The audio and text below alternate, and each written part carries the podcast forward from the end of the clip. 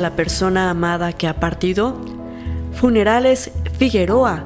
Contamos con espacios realmente confortables y modernos, nos preocupamos por buscar la mejora continua en nuestros servicios, somos empáticos en las emociones y tendemos la mano para crear un homenaje de despedida a quien parte. Estamos para servirle en los teléfonos 963-132-1807 y 963-129-6886. Funerales Figueroa. Somos profesionales en servicios funerarios. ¿Problemas urinarios? ¿Molestias en la próstata? ¿Dolor en los riñones? ¿Incontinencia urinaria? ¿Disfunción eréctil? Te recomendamos al mejor urólogo de la región, Cristian Cancino Cubías, quien está certificado por el Consejo Nacional Mexicano de Urología, que brinda atención en la Quinta Calle Sur Oriente número 12, barrio de San Sebastián, en Comitán de Domínguez, Chiapas, a unos pasos del Sanatorio Fraternidad. Teléfono 963-632-5079 y para urgencias 963-112-1266. Y bueno, mejores vialidades para la comunidad de Miguel Hidalgo y con la presencia de ejidatarios y autoridades ejidales, el presidente municipal de la Trinitaria, el conta Edwin Pérez Alfaro, realizó el inicio de obra en la colonia Miguel Hidalgo, consistente en 550.5 metros lineales de pavimentación con concreto hidráulico. Y en el acto inaugural, el edil trinitarense resaltó la importancia de la obra pública en el desarrollo de las comunidades. Así también informó que esta obra fue consensuada por los habitantes y planteada en el Copladem y expresó, estoy agradecido con la comunidad de Miguel Hidalgo porque es una muestra de la voluntad de privilegia que privilegia el desarrollo. Eso es algo fundamental y será un eje de este gobierno. Gracias al diálogo ampliamos las metas y podemos concluir en su totalidad esta calle. Con esta calle damos valor y liderazgo a las comunidades, a sus habitantes, mejoramos su entorno y con eso proporcionamos un valor extra a sus pertenencias, señaló el edil trinitarense. Y de igual manera, Julio César Morales Ramírez, el tercer regidor del ayuntamiento eh, y, y, representante de la comunidad también, expresó que a través de esta acción se beneficia directamente a la población, pues están ofreciendo vialidades óptimas a los ciudadanos para la movilidad y comunicación en sus actividades cotidianas. Pues muy bien, felicidades a la comunidad Miguel Hidalgo de la Trinitaria. Bueno, y en las estatales, eh, capacitan en materia fiscal la Secretaría de Hacienda del Estado en coordinación con el Servicio de Administración Tributaria SAT inició la jornada de capacitación virtual dirigida a las nuevas administraciones municipales 2021-2024 en materia de coordinación fiscal anunció su titular Javier Jiménez Jiménez. Mencionó que esta primera etapa dirigida a las y los presidentes municipales síndicos y tesoreros tiene la finalidad de asegurar la equidad del sistema tributario hacia las y los contribuyentes, simplificar el sistema tributario nacional, fortalecer la economía, las finanzas estatales y municipales para alcanzar y sustentar el desarrollo económico nacional fundamentado en la ley de coordinación fiscal. Javier Jiménez señaló que de manera virtual en esta primera sesión se contó con la presencia de autoridades de Acala, Chiapilla, Emiliano Zapata, Iztapa, Nicolás Ruiz Osumacinta, Soyaló, Suchiapa, Totolapa, Tuxtla Gutiérrez, Berriosabel, Cintalapas, Chicoacén, Jiquipilas, Mezcalapa, Ocotepec y San Fernando. Cabe señalar que el SAT cuenta ya con un programa anual de capacitación que atiende los requerimientos y necesidades de las entidades federativas y municipios en materia tributaria y fiscal, por lo cual se ha diseñado una oferta formativa virtual a fin de cubrir una visión integral y a esta labor se suma la Secretaría de Hacienda para fortalecer las habilidades y conocimientos de las autoridades municipales. Y bueno, estamos muy contentas porque a partir del día de hoy vamos a definir todavía con nuestra productora qué día se va a sumar, pero ya está con nosotras aquí eh, las notas de Café Avenida a través de la voz armoniosa e inteligente de nuestra amiga periodista Gabriela Flores. Gaby, ¿cómo estás? Buenos días. Bueno, pues muy bien, este, aquí saludándonos desde Tuxtla Gutiérrez. No soy Flores, soy Figueroa. Ah, Figueroa, perdón. Figueroa, perdóname. Gaby Figueroa. este, muy contenta de llegar hasta allá, hasta Comitán de Domínguez. La verdad que estoy muy complacida de su invitación. Y pues bueno, aquí eh, queriendo aportar nuestro granito de arena en, en, estos motivos de la información para todos los este, que nos están escuchando por allá. En Tuxtla Gutiérrez hay muchas cosas, muchas notas, pero entre lo más destacado es que el día de ayer el Ayuntamiento Capitalino de Tuxtla Gutiérrez entregó la medalla Joaquín Miguel Gutiérrez a eh, el exgobernador Patrocinio González eh, Garrido, eh, quien fue, bueno, gobernador hace más de 30 años, y pues este, que lo testiguó el gobernador actual, Rutilio Escandón Cadenas, que esta fue una ceremonia eh, muy emotiva y, pues la verdad que el encontrarse con, con dos, eh, dos gobernadores de la talla eh, de don Patrocinio y de Rutilio Escandón, pues bueno, fue como el precedente a, a este, a llevar.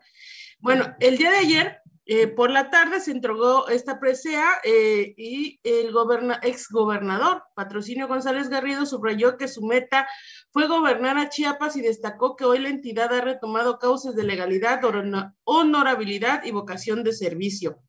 Resaltó que su trabajo político y el impulso que dio a la modernización de Tuxtla Gutiérrez, priorizando reservas ecológicas e impulsando la riqueza cultural.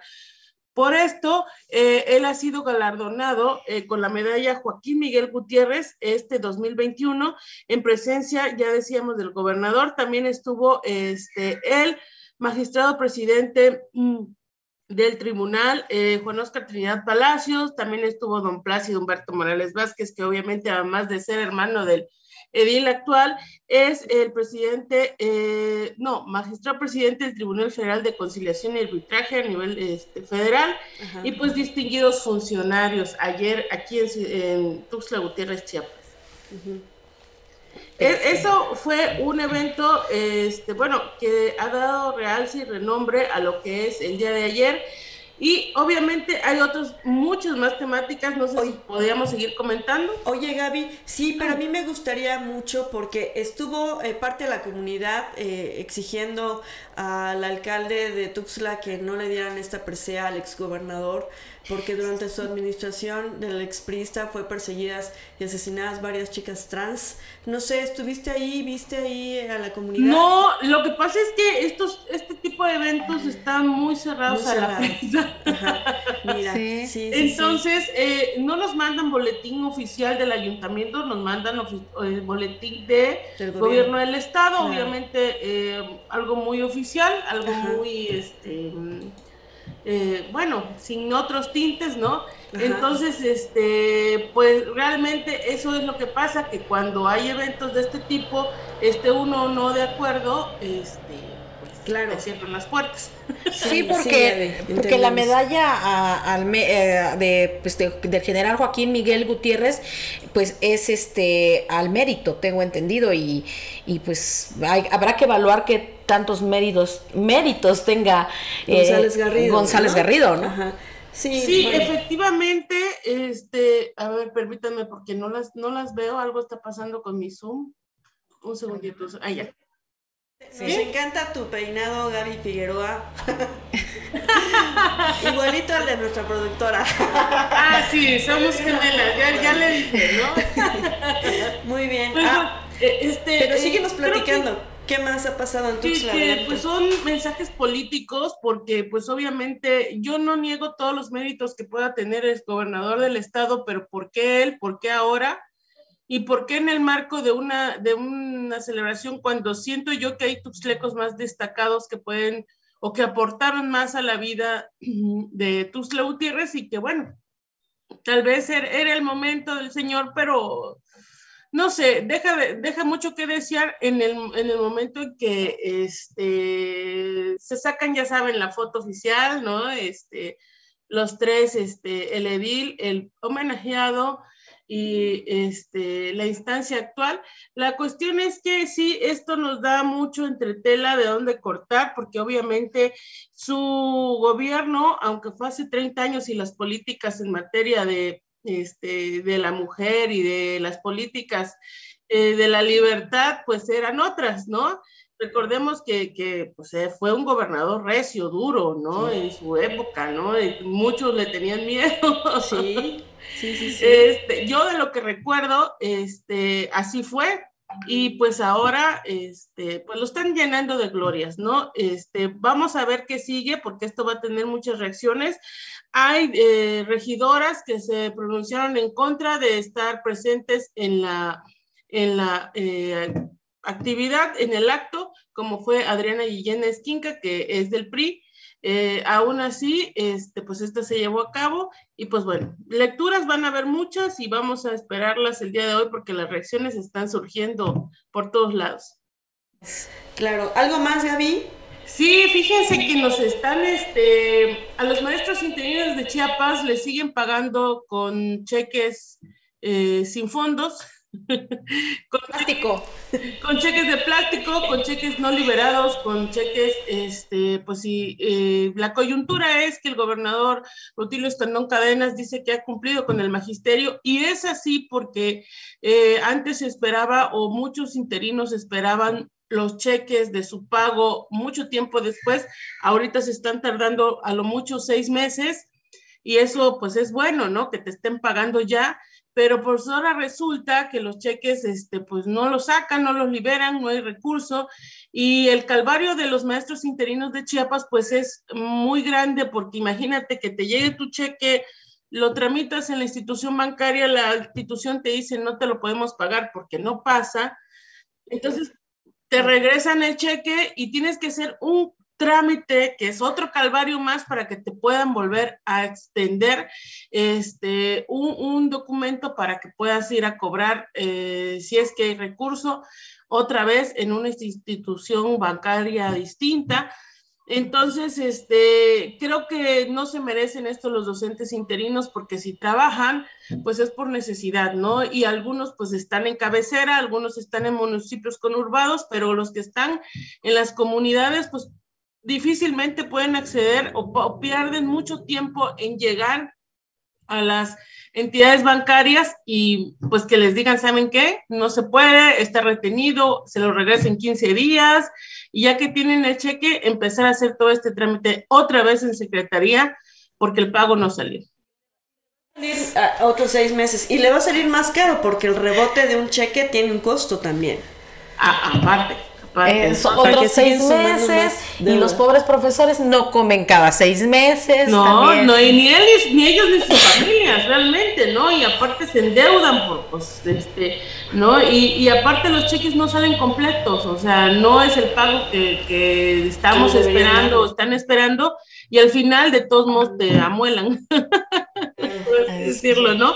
Entonces hay que hacerle un llamado muy atento ¿no? A las autoridades educativas, pues, o de hacendarias, porque tal vez las autoridades educativas dicen, bueno, este necesitamos pagarle, pero pues Hacienda no libera el recurso y es un cuento de nunca acabar. Al final, pues el gobierno cumplió, ¿no? Él dice, yo te pagué. Yo te pagué, aquí, aquí está mi recibo, mi firma de, recibido y, y, pues ya, si tú es tu problema. Sí, es efectivamente. Pues, pues eso está pasando aquí en Tuxtla Gutiérrez. Este, cualquier otra novedad, vamos a estar en muy, muy cercanas para poder este, llevarle la información correspondiente. Oye, Gaby, muy bien. Yo dije que flores, flores las que yo te estaba echando, ¿verdad? Oye, mañana nos vamos a ver, no, nos vamos a ver el martes 23 en el Congreso del Estado porque uh. vamos a estar ya en la comisión que da esta supervisión a los feminicidios en Chiapas, ¿verdad? Sí, eh, gracias a Dios somos parte, representando al gremio periodístico de ese Consejo Consultivo de la Comisión de Feminicidios en Chiapas. Estamos muy, muy este, animadas en ir porque, este, pues obviamente ante el cambio de legislatura habían pasado 45 días y no teníamos ahí como que... Información, ajá. Información pero este, es importante que nos reunamos porque quedamos a la mitad de una reforma en cuanto a la sustracción de menores, que es importante que se, que se concluya y que se lleve a pleno para su votación. Y bueno, ese es entre muchos de los trabajos que hace el Consejo Consultivo y que pues obviamente apuntala mucho esta temática de la, de la violencia de género, de los feminicidios en Chiapas, que desgraciadamente van en aumento. Así es. Bueno, pues entonces te vemos el martes y ya definiremos. También te vamos a ver por acá. Muchísimas gracias. Dale, pronto estoy allá. Mucho gusto. Hasta luego. Hasta, luego. Y bueno, vamos a un pequeño corte y regresamos con las noticias. Esto es Factory News.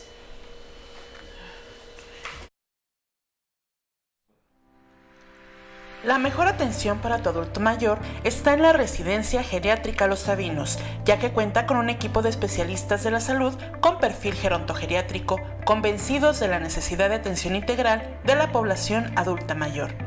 Encuéntrala en Avenida Josefina García sin número, Barrio Los Sabinos, en Comitán de Domínguez, Chiapas. Citas al teléfono 963-108-9500. Residencia Geriátrica Los Sabinos. ¿Buscas atención especializada para tus peques? Ven al espacio pediátrico con el mejor pediatra Carlos Nájera, que te brinda atención en Cuarta Avenida Poniente Norte número 8, Barrio de Guadalupe, en Comitán de Domínguez, Chiapas. Para citas, 963 101 4031.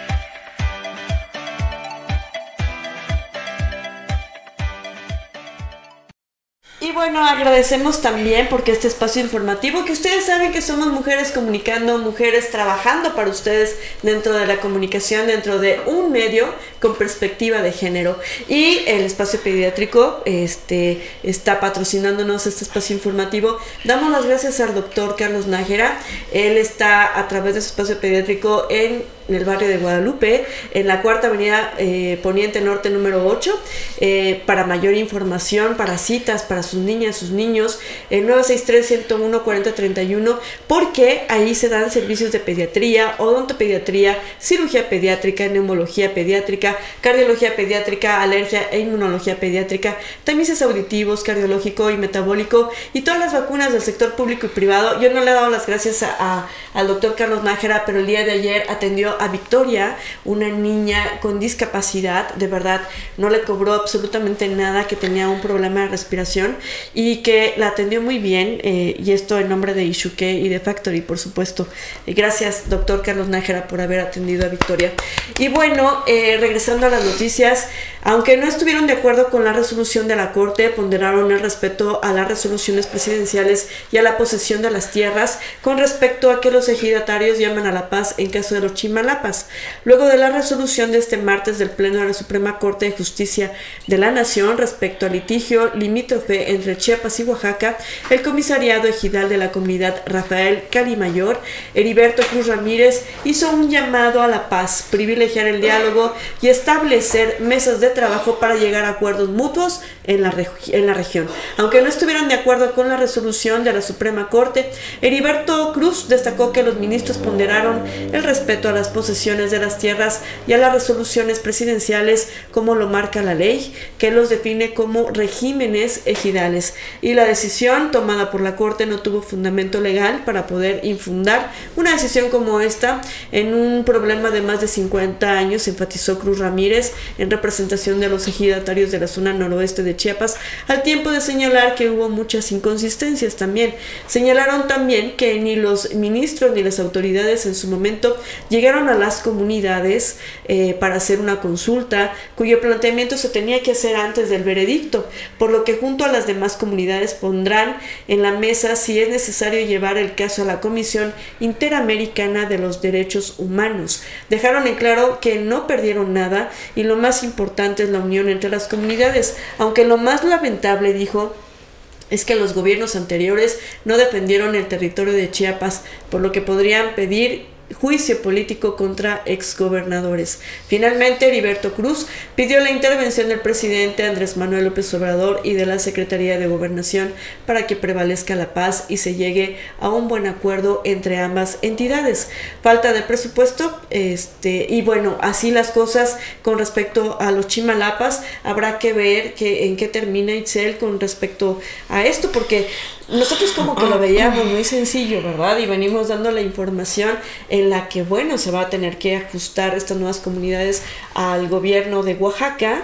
Eh, este, el gobernador ha sido también muy claro, ha llamado a la paz, a la concordia con respecto a que las comunidades se vayan pues eh, aclimatando por decirlo así, a las políticas lo, lo que pasa es que ya lo veía, ya, ya, ya tú y yo ya lo habíamos comentado en, en aquí en, en Factory, diciendo que qué difícil que de repente te duermes como chiapaneco y amaneces como oaxaqueño, ¿no? Ah, así, así como que oye, era chiapaneca y luego resulta que a partir de hoy ya soy oaxaqueño. Ya soy oaxaqueña. No, no, no es tan fácil porque No, no es es la entidad, fácil. entonces la que se pierde. Sí, así Y bueno, es. vamos a ver, vamos a, a seguirle dando seguimiento, a ver qué Bueno, y hablando de identidad y hablando de, esta transición, eh, la diputada María Clemente García, perteneciente a la bancada de Morena, tomó ya la, la silla de la presidencia de la Cámara de Diputados en protesta porque en el Día Internacional de la Memoria Transexual su bancada no la incluyó en la lista de oradores.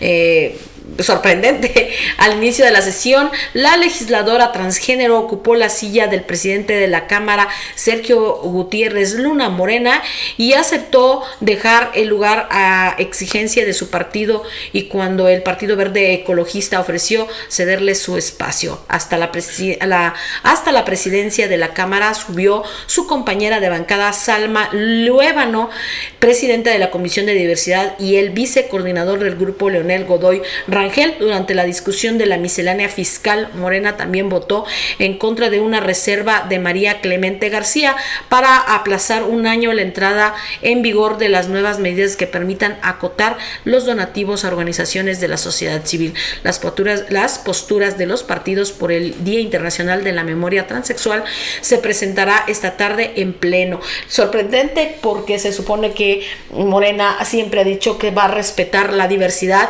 y va a y, y es un partido para todos, ¿no? Así es que es incluyente y ven acá.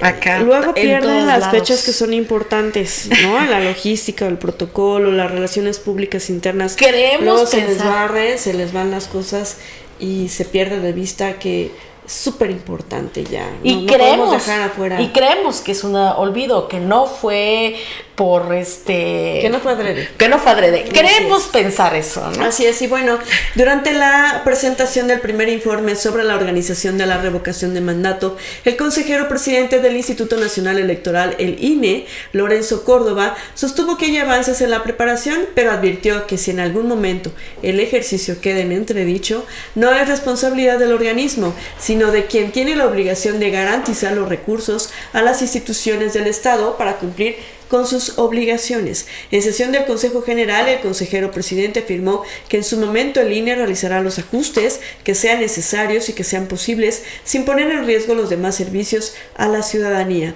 El INE no va a entrar en la lógica de ponderar derechos ciudadanos frente a la realización de la revocación de mandato. Por ejemplo, la emisión de la credencial de elector. No vamos a poner en riesgo la fiscalización ni el monitoreo de spots de radio y televisión. No va a poner en riesgo tareas sustantivas ni derechos laborales del personal del INE. Visita la eh, condición que viste la condición que fue colocado el INE por una instancia del Estado distinta. Córdoba aseveró que el recorte presupuestal decretado por la Cámara de Diputados generó un boquete presupuestal al INE que es de tales dimensiones que hoy es prácticamente muy complicado que pueda subsanarse o generarse los recursos suficientes para que eh, se pueda cumplir con lo que se eh, lo que la propia legislatura le impuso como obligación legal al INE. Este organismo no tiene margen de maniobra en este ejercicio de mandato para realizarlo, con menos casillas a las que corresponden a una elección, a menos que queramos violar la ley expresó. Así las cosas también con la revocación del mandato. Y antes de irnos a la próxima noticia, déjeme recordarle que pues este mes es el mes de la lucha contra cáncer de próstata. Es una fecha muy importante para todos, las, todos los hombres que tienen que aprender a prevenir y tienen que este, dejar los mitos a un lado y, poder este, cuidar su salud. Y qué mejor que asistir con un especialista, una persona reconocida en la región como es Cristian Cancinos, Cancino Cubías, quien es urólogo certificado por el Consejo Nacional de Urología, Mexicano de Urología. Es un profesional de la salud que se dedica a diferentes, este, a tratar diferentes pues enfermedades y a prevenir también diferentes enfermedades del tracto urinario, como es las infecciones urinarias en, mujeres y hombres, incontinencia urinaria, pielonefritis, litiasis urinaria, balanitis, hematuria, hiperplasia benigna de próstata, prostatitis, uretritis nocturia, enfermedades de perioné, enfermedades de transmisión sexual, cáncer urológico como cáncer de próstata, de pene, de testículos, de uretra, de vejiga, etcétera, y disfunciones sexuales masculinas. Si usted gusta agendar una cita y este asistir a las consultas, puede usted agendarlas en el 963 63 250 79 eh, o si no, si, si tiene una emergencia, si ya no puede eh, y tiene que asistir a una emergencia, llame y contacte al doctor que está a las 24 horas del día. Es el, su teléfono es el 963-112-1266. También eh, las instalaciones del consultorio del doctor están en Quinta Calle Sur Oriente número 12, barrio de San Sebastián, a unos pasos del sanatorio Fraternidad. Él, él es especialista urólogo aquí en Comitán y en la región y eh, pues es Cristian Cancino Cubías. Bueno, y seguimos con las noticias en medio de, muestras de apoyo. Andrés Manuel López Obrador, nuestro señor presidente de la República, arribó a Washington eh, para la cumbre. El presidente Andrés Manuel López Obrador ya, pues ya se encuentra en estos momentos en la residencia de la Embajada de México en Estados Unidos de cara a las reuniones que sostendrá mañana jueves con los mandatarios de aquel país y de Canadá, como parte de la cumbre, de la novena cumbre de líderes de América del Norte este, en el marco de su tercera visita a la Unión Americana, el jefe del Ejecutivo Federal llegó alrededor de las 8 pm a la mencionada casa. Ya se encuentra, hoy es jueves, perdón, ya perdí la ubicación, ubicada en, Washington, D.C., en medio de manifestaciones de apoyo de un grupo de simpatizantes que se acercó al inmueble en medio de consignas como es un honor estar con Obrador y, y el presidente y presidente. Aunque no se detuvo para saludar, pues ya después del miedo que, que le inculcamos aquí en la CENTE directamente a sus seguidores, pues aquí López Obrador le envió un abrazo a la distancia ya custodiado por un servicio secreto de los Estados Unidos y en eso y en estos momentos pues ya se encuentra en el organismo encargado de su seguridad y está a punto ya de comenzar la cumbre donde el presidente esperemos que su destacada participación sea pues buena. Eh, que sea destacada, ¿no? Que su participación esperemos, que, sea destacada. Y bueno, fíjese que si usted busca eh, a profesionales en lo que a servicios funerarios se refiere, pues le recomendamos a Funerales Figueroa, ya que es una empresa que se dedica a crear momentos únicos de despedida, ofreciendo espacios realmente confortables y modernos, donde se preocupan por mejorar cada día en sus servicios, promoviendo homenajes de El último adiós. En Funerales Figueroa Figueroa encuentra a una familia en estos momentos difíciles, una familia que tiene la mano, que es empática, eh, se preocupan por promover la empatía en el equipo de trabajo que ellos tienen y buscan la mejora continua. Es la mejor opción que eh, tiende la mano para crear un homenaje de despedida a quien parte. Para mayor información puede llamar al 963-132-1807 o al 963-129-6886. También le agradecemos mucho su patrocinio. Y bueno, hablando de la participación del presidente de la República, el gobernador de Texas pide a Biden diálogo agresivo con Andrés Manuel en energía e inmigración y Greg Abbott instó a Biden a tomar acciones para proteger los activos estadounidenses de la incautación por parte del gobierno eh, mexicano potencialmente en violación de las leyes respecto al comercio internacional. El gobernador de Texas, Greg Abbott, envió una carta este miércoles al mandatario estadounidense Joe Biden para pedirle que este jueves, el día de hoy, durante la cumbre de líderes de América del Norte, tenga un diálogo agresivo con el presidente Andrés Manuel López Obrador sobre la seguridad fronteriza y lo que calificó como las recientes amenazas contra las operaciones de empresas energéticas de ese país por parte del gobierno mexicano. Con el fin de proteger las inversiones de energía en la región, le imploró a su administración que inicie un compromiso agresivo con México e inicie de inmediato un diálogo entre nuestros países. Las acciones de México para reducir la competencia de Pemex se ha intensificado constantemente, advirtió el republicano en la carta a la que tuvo acceso este medio de comunicación.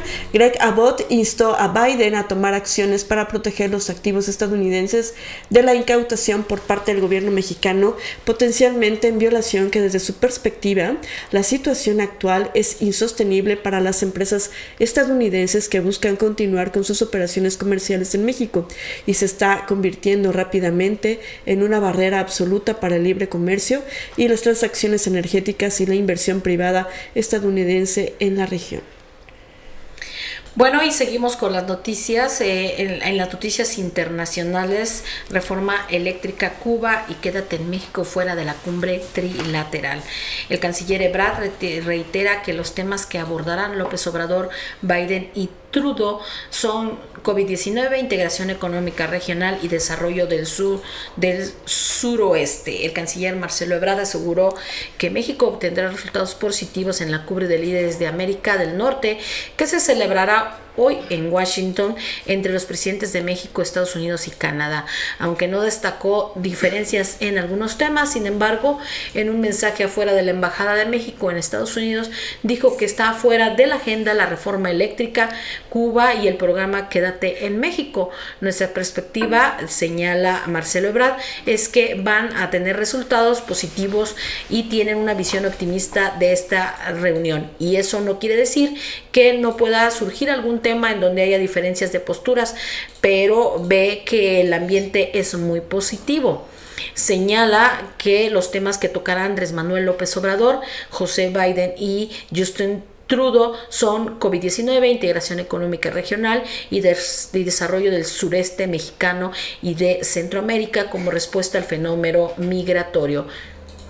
Vamos a ver qué sucede porque eh, yo recuerdo que la reunión que tuvo el anterior presidente de la República, eh, Enrique Peña Nieto, con Obama y también Trudeau, que, sigue todavía en Canadá, eh, fue una reunión bastante mediática en la que se burlaron muchísimo del presidente mexicano porque lo ignoraron en su totalidad. Ahora a ver qué sucede, aunque no esté en la agenda la reforma energética, hablar de ello eh, lo ven preciso porque estaba leyendo que siete congresistas demócratas enviaron ayer al presidente Biden una carta en la que piden presionar a López Obrador sobre esta iniciativa porque incumple con los, los compromisos del Tratado de Libre Comercio. Y así las cosas, vamos a ver qué, qué es lo que sucede. Hay que estar muy, muy em, al pendiente. Vamos a ver si podemos eh, ver con algún internacionalista que nos dé su punto de vista, algún especialista con respecto a esta reunión, porque en México es la segunda segunda ocasión que viaja Andrés Manuel a otro país, eh, viaja al extranjero. Eh, nos da mucho gusto. Sabemos que está muy cuidado por Marcelo Ebrard, nuestro canciller, el secretario de Relaciones Exteriores, eh, que está súper cuidado, está muy al pendiente. Marcelo Ebrard ha estado dando información a los medios de comunicación mexicanos y ahora los, a los americanos, a los estadounidenses, pues por la expectativa que sucede y sobre todo con el gobernador de Texas que está presionando porque está incumpliendo con las empresas que que, pues hablando de, de, esta parte de la reforma energética, que cómo está eh, afectando a estas empresas de Estados Unidos y que no se está cumpliendo con el Tratado de Libre Comercio, pues es un tema bastante eh, interesante que, que, podemos retomar para... Y por eso la, la, presión de Andrés Manuel López Obrador de que se acepte pues la reforma energética. Así es. Y bueno, así es, y bueno, vamos a, vamos a buscar al especialista. Y fíjese que, ya para terminar, porque estas son las noticias del día de hoy, la residencia geriátrica Los Sabinos, pues que si ustedes está buscando un servicio para su adulto mayor, qué mejor que recomendarle a nuestro amigo el doctor José Gilberto Alfaro Guillén, quien brinda la atención, que es, es geriatra, es especialista, es médico internista también y que tiene la especialidad en tanatología, que presta los servicios de consulta geriátrica, gerontología, club de día, estancia temporal, estancia respiro, estancia permanente, además de estar conformada por un grupo de profesionales de la salud. Esta residencia geriátrica Los Sabinos tiene un grupo de profesionales con perfil gerontogeriátrico convencidos de la necesidad de atención integral que necesita la población adulta mayor para su mejor desarrollo, tanto social como familiar, que prestan consulta también médica a domicilio, como se lo comentaba, atención nutricional y dietética, también fisioterapia y rehabilitación física, tienen un gimnasio, un comedor, un jardín precioso, un salón en donde pueden llevar actividades, su club de día también que hemos visitado. La dirección de esta residencia geriátrica Los Sabinos está en avenida Josefina García, sin número, esquina con Reinaldo Avendaño, es decir, la entrada a Zapata, aquí en la ciudad de Comitán de Domínguez, Chiapas, seis cuadras a la izquierda hay un letrero y ahí va a ver los colores tan llamativos de esta residencia geriátrica Los Sabinos. Para mayor información, llame por favor a 963-108-9500, 963-108-9500 y bueno, por hoy es todo, Itzel Hurtado. Así es. Nos vemos el día de mañana que le vamos a traer el resumen de qué están haciendo los eh, funcionarios públicos por nosotros, hablando de los presidentes municipales de la región y de las presidentas del DIF, también eh, de las presidentas del DIF de la región, eh, qué, qué, acciones están realizando por su sociedad y vamos a ver quién está compitiendo con quién, ¿verdad? ¿Quién, quién hace mejor trabajo? Porque ahora sí todos están en la competencia. Así es, todos están en el ánimo de ver quién hace mejor trabajo. Y aquí nos llega información de uno cuando al rato ya no está llegando la Por cierto, ¿no? ya están poniendo el arbolito. Qué bueno. Pero es noviembre. No, estamos en tiempo, estamos en tiempo para Al menos ir ya vi ir decorando. palos y todo Me imagino eso. porque aquí por lo menos en Comitán el señor Fox sí sabemos que le apuesta a los adornos navideños con el objetivo de atraer turismo para mover la economía local. Eso nos suma muchísimo, amén de que nuestro pueblo mágico se llena de mucho color, Y, muchas y- luces. y ahora vamos a ver si y no nos une más a las familias. Vamos a ver qué pasa, vamos a ver qué sucede. Vamos a Ojalá nos tenga sorpresas, al igual que el Conta Ervin. Ah, Porque sí. Ervin también ya está hace un desfile sobre la carretera. Las margaritas se lucía, ¿eh? Ah, también las margaritas. Pero esta vez quién sabe cómo va a estar porque está muy arraigado. Ay, vamos a lo conocer al este, presidente municipal, a Vladimir Hernández. eh, Está muy arraigado Vladimir Hernández con sus costumbres y tradiciones. Imagínate. A lo mejor va a ser otra cosa que nos sorprenda. Imagínate, Vamos a ver. pues vamos a ver qué pasa. Pues bueno, eh, nos encontramos y nos vemos mañana por aquí por Factory News. Ya saben, nos pueden ver también por el canal de YouTube Factory Comunicación Sin Límites y al rato en Spotify en Factory Comunicación Sin Límites en Factory News. Eh, que tengan un gran día. Nos vemos y nos escuchamos mañana porque hoy escuchemos y vimos. ¿Quién dice qué?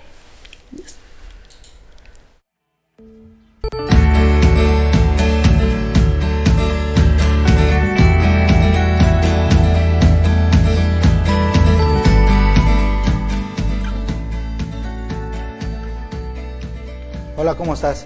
Mi nombre es Cristian Cancino Cubías, soy especialista en urología y aprovechando que se acerca el mes de noviembre, que es el mes de cáncer de próstata, aproveché a hacer esta cápsula para informarte sobre esta enfermedad.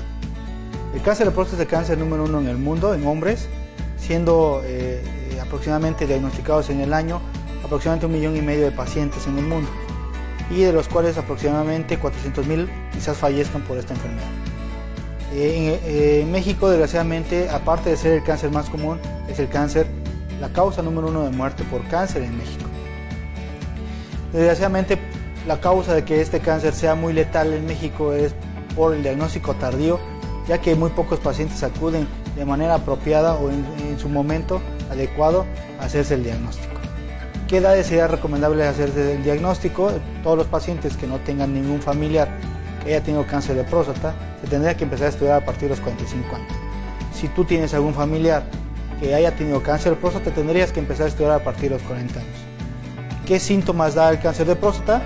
El cáncer de próstata en 90% de los casos no tiene ningún síntoma, el paciente está clínicamente sano.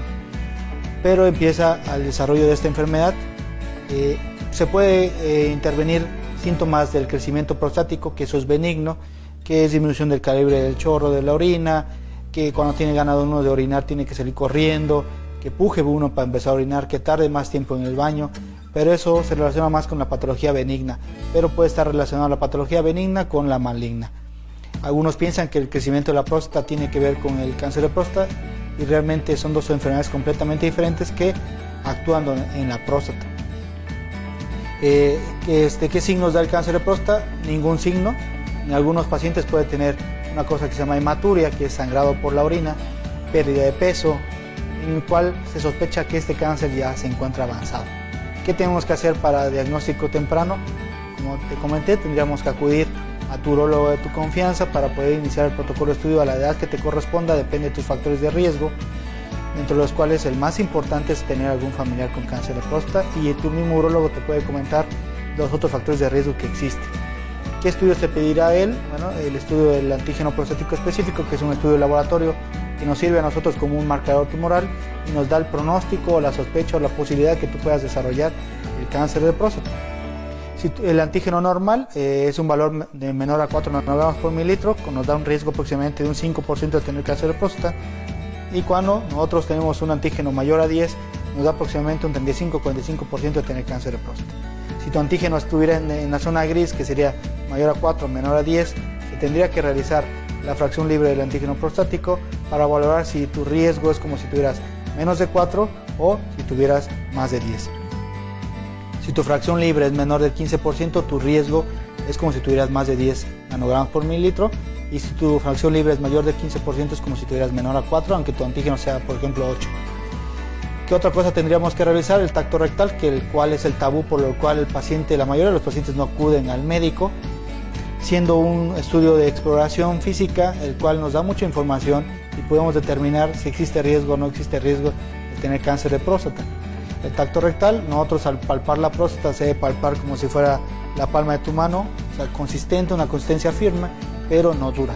Si, si el tacto rectal está como si fueran los nudillos, una consistencia más dura, entonces nos da sospecha. Entonces tendríamos que pasar del diagnóstico de sospecha al diagnóstico de, certeza, que sería la biopsia transrectal de próstata, guiada comúnmente por ultrasonido, en la cual consiste en hacer un procedimiento endorrectal con ultrasonido bajo anestesia y poder realizar este, 12 piquetes a tu próstata y esas muestras, esas 12 muestras, mandarlo al patólogo para que nos ayude al diagnóstico. Si el diagnóstico sale positivo del cáncer de próstata, tendríamos que empezar a hacer protocolo de estudio de extensión, en el cual nosotros determinamos si el cáncer se encuentra localizado en tu próstata o ya está invadiendo otros órganos, que preferentemente o comúnmente es hueso, hígado o pulmón. ¿Cómo se hacen esos estudios? Pues mediante una tomografía abdominopélvica con contraste y un gamagrama óseo, ya que el cáncer de próstata su lugar favorito es la columna por un plexo eh, que se, llama plexo de Baxon que comunica la próstata con el sacro y facilita la invasión temprana de la columna por este cáncer, aunque este cáncer realmente es de muy lento crecimiento. Este cáncer es un cáncer hormonodependiente que depende de su crecimiento de la testosterona, que es la hormona que produce nuestros testículos y la hormona que nos determina como hombres. Entonces, en su momento dado, si diagnosticamos que el cáncer de próstata es un cáncer local el paciente es candidato todavía a una cirugía que se llama prostatectomía radical, la cual tiene el beneficio de la curación. Pero si el paciente ya tiene invasión a otros órganos, ya no es candidato a la cirugía por los riesgos que existen y sería candidato a una cosa que se llama bloqueo androgénico total. Y como te comenté, el cáncer de próstata, su eh, crecimiento es por la testosterona, entonces tendríamos que limitar la producción de la testosterona, la cual se puede hacer de dos maneras mediante la, extirpación de los testículos, que son los productores de la testosterona, o con medicamentos que hacen la misma función, inhibiendo tus, una hormona que se llama hormona liberadora de gonadotropinas, que estimula al testículo la producción de, testosterona, y unos, unos medicamentos que se llaman antiandrógenos, que inhiben al receptor de andrógenos ya en la célula donde activa este órgano.